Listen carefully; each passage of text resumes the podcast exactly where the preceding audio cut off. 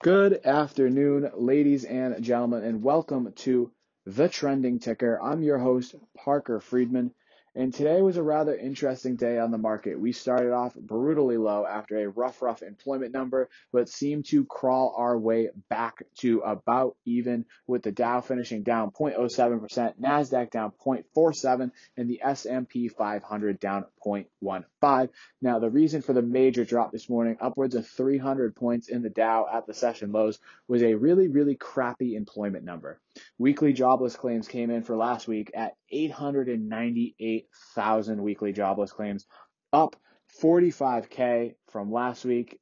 Not a good sign. Continuing claims did drop by a million, but for only so long can we have dropping continuous claims and then rising weekly claims and not have a larger unemployment number than before. So it'll be really interesting to watch to see how that goes. But again, not a good sign as we once again hit our third peak in the coronavirus and things are beginning to look like they might shut down again in certain areas. Just not a great look for the economy and shows that once again this market is a little disconnected as we haven't had, you know, terrible, terrible days after these awful job reports. So it'll be interesting to see how the market digests this for the rest of the week and how they digest the next two job reports we get for October and then obviously the big one for no when we get in November for the whole month of October when they give out the unemployment rate. Well, I would love to see what that's at because I can't imagine it went down very much, if at all.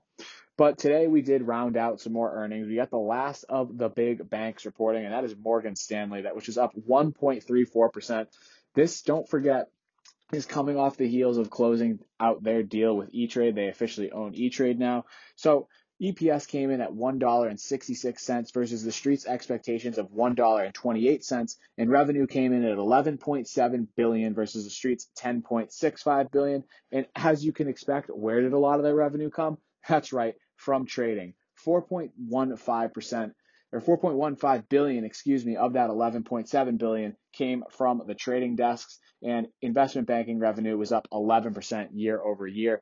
Uh, again, the whole thesis on trading, it just shows that the influx of retail investors and these banks acting as market makers is a huge deal for them. They're getting and selling a lot of bonds, they're selling a lot of equities, and it's just going to continue as long as we have this many retail investors in the market using things like Robinhood and Webull and, you know, obviously E-Trade as well. So, you know, they've got some big trading revenue. That's up 20% year over year. And of course, their investment banking revenue. Investment banking and making investments is a lot easier when your interest rates are rather low. They are, the investment banking revenue being up 11.2% year over year does not shock me and is a great sign for the bank that they keep investing in different activities. And it's very, very good sign for Morgan Stanley. I'm bullish Morgan Stanley. I think the acquisition of E-Trade was genius. I think they needed that. I know, you know, different banks have their different platforms and I think Morgan Stanley having one puts them on, you know, the tippy top. It, you know, Goldman doesn't have their own, neither does JP Morgan. So, you know, very good sign that they bought out a brokerage house. And I think that's really smart on them. I think it'll bring them a lot of revenue. I don't know how profitable it could possibly be, but at the end of the day, you know, a, a boost in revenue for a bank is always good because it just allows them to loan out more money. And then our other big name stock that reported today is not my favorite because you know how I feel about my pharmacies and how much I love CVS, but Walgreens reported earnings today. They reported $1.02 of earnings per share versus the street's expectation of 96 cents came in a little high on revenue as well, 34.75 billion versus the street's expectations of 34.37 billion. They did raise guidance a little, bit and also said that low single digit growth EPS will be expected for this year and maybe even the forthcoming years. I just want to point out that once again, this stock is trading at a 38 times multiple while CVS is hovering at a 9.3 time multiple. If you want to do out the math, so Walgreens is currently about a $38 stock. CVS is at 59 around there at the close today, trading at 9.3 times earnings. They're expected to earn $7.22 of earnings for this fiscal year. If you multiply that by the current PE ratio, that's a $67 price target. That's $8 up from where you bought it from. And if you want to go on the low end, if you want to say they only make $7 a share, well, you multiply that by 9.3 and you get a $63 stock. There's still upside with a dividend and much better growth potential than Walgreens because they own the insurance company. They're starting to do these walk in minute clinics, like I've talked about before. CVS is just the way to go in this space. I, it baffles me how Walgreens can report a quarter like this and, you know, raise 4.82%, but CVS's last quarter led to a drop.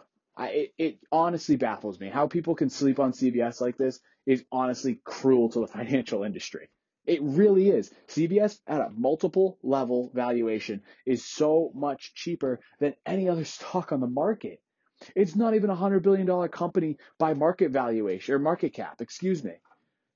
It's blasphemous, is what it is. The stock and the company have been doing phenomenal for the past three or four quarters. I personally was invested in them since till like June of this year. I sold out probably too like a lot too early at the market lows in during COVID. But I, I that means I've followed this company. I know what they've been doing, they've been doing great. They've been haven't missed a beat, and to report a grand slam and drop is it, it baffles me, folks. It baffles me. I don't understand it. The current market cap is $75 billion. You're telling me CVS, the largest pharmacy, retail pharmacy in the country, is only worth $75 billion? No. And it's not only worth $59 a share at nine times earnings with all the growth potential that they have. That Aetna purchase is a much bigger deal than people will give it credit for. Them having an insurance leg is massive. You're telling me they're only double the size of Wal- of Walgreens at a market cap valuation level? Walgreens is currently worth about 31. No, they're not. They're just not. The growth potential is better. It's cheaper considering it's trading at a nine times multiple and its next closest competitor is trading at 38. Like I've said in the past, if this thing was trading at a 38 times multiple, let's do that math real quick. That's 722 of earnings per share times 38 is $275. That's a $275 stock if it's trading at a multiple level similar to Walgreens. I, it's just a no brainer for me as an investment. I'm super bullish on the company and have been for a while now. You can argue the different size of the company, but still, I, you know, excuse me. So that's a 38 times multiple. I thought that was before all this went down. They're currently trading at a 72 times multiple. I'm not even going to do that math. I'm just going to let you sit there and quell on it. When you're trying to make a decision between CVS and Walgreens, I think the answer is obvious. We're just going to leave it at that.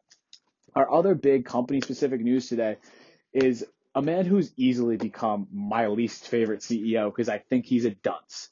Now let me let me preface this by saying I was very bullish this company for a long, long time. I even wrote analysis on it about our last November that said it was going to be up at this $40 level. I was super bullish on the company. I thought with the election coming up and how they were doing, I thought all they needed is to figure out how to monetize it.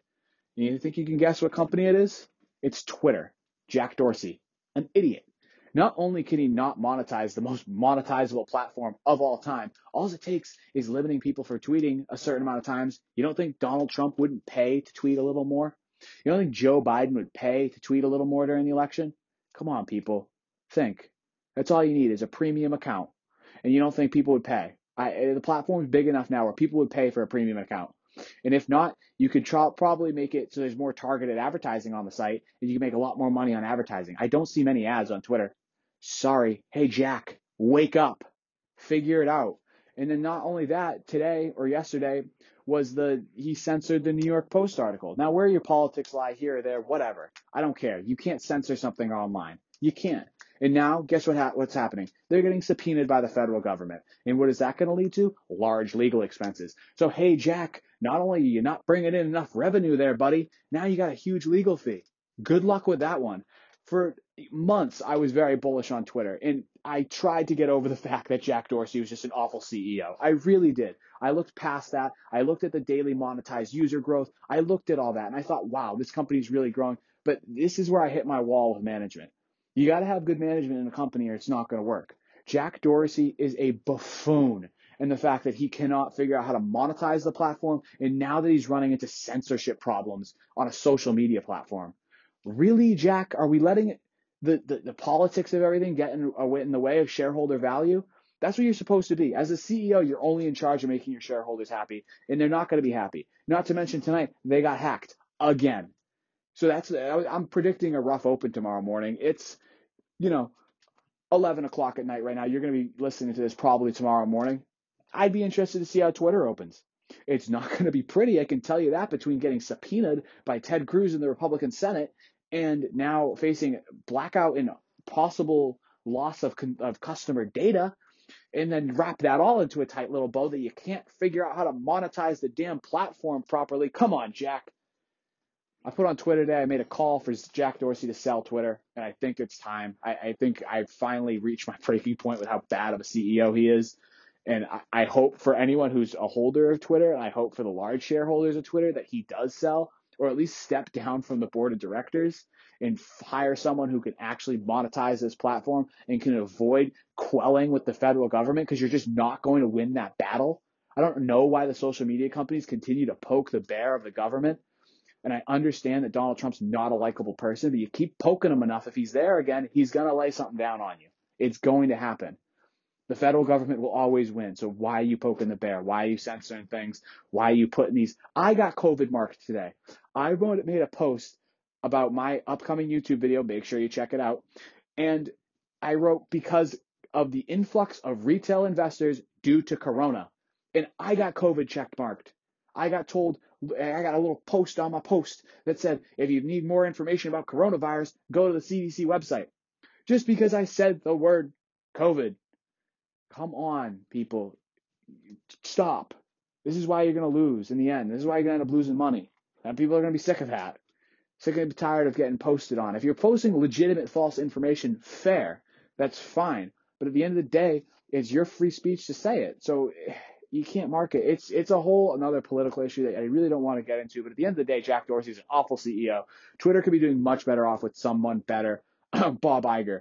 But and you laugh, you might be laughing at that, but Disney almost bought Twitter not too long ago. I, I read Bob Iger's book. They almost bought Twitter. So you know, just that's my rant on Twitter. You know, typically you don't get a podcast without a rant. So there's the rant on Twitter.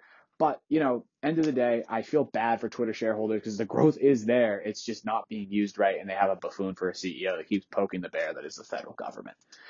So that is it for today, I guess. I mean, we can delve into more facts that, you know, we're not getting stimulus. That still continues to be a trend in the news that we're not getting stimulus. But I think it's kind of obvious. I'm not going to keep beating the dead horse. So we're not getting stimulus. But until tomorrow, when we have a couple more earnings. Fridays are typically light earnings days, so we might have to shift around the podcast tomorrow because I feel like it's going to be a light news day. Maybe we'll talk Twitter. Maybe I'll dive into that research report I wrote last November and we can go over it together. And then we can decide how much of an idiot Jack Dorsey is for messing it up. But until tomorrow, make sure you follow me on Instagram and Twitter. You can see my nice little COVID marked Instagram post. Instagram is Parker at or Parker underscore Friedman three, and Twitter is at the Notorious PF three. And then in the bio of both of those is the link, of course, to the YouTube channel. Video went up today was on stock splits because you get a stock split, you get a stock split, and you get a stock split. They seem to be the most popular corporate action of the year. So figured I'd do a video on them and educate you guys. We're trying to solve financial confusion one video at a time. Also, make sure you leave a rating on this podcast and subscribe. And then, of course, as always, I do think Jack Dorsey's a buffoon. You might not, but all these, that being said, that opinion of mine, Jack Dorsey being a buffoon, is my opinion and should not be taken as investment advice. Do your own due diligence before you buy or sell any stock. And if you are still confused after doing your due diligence, go speak to your local financial advisor and find out what the best option is for you. But until tomorrow, ladies and gentlemen, have a good rest of your night. Stay safe and stay investing.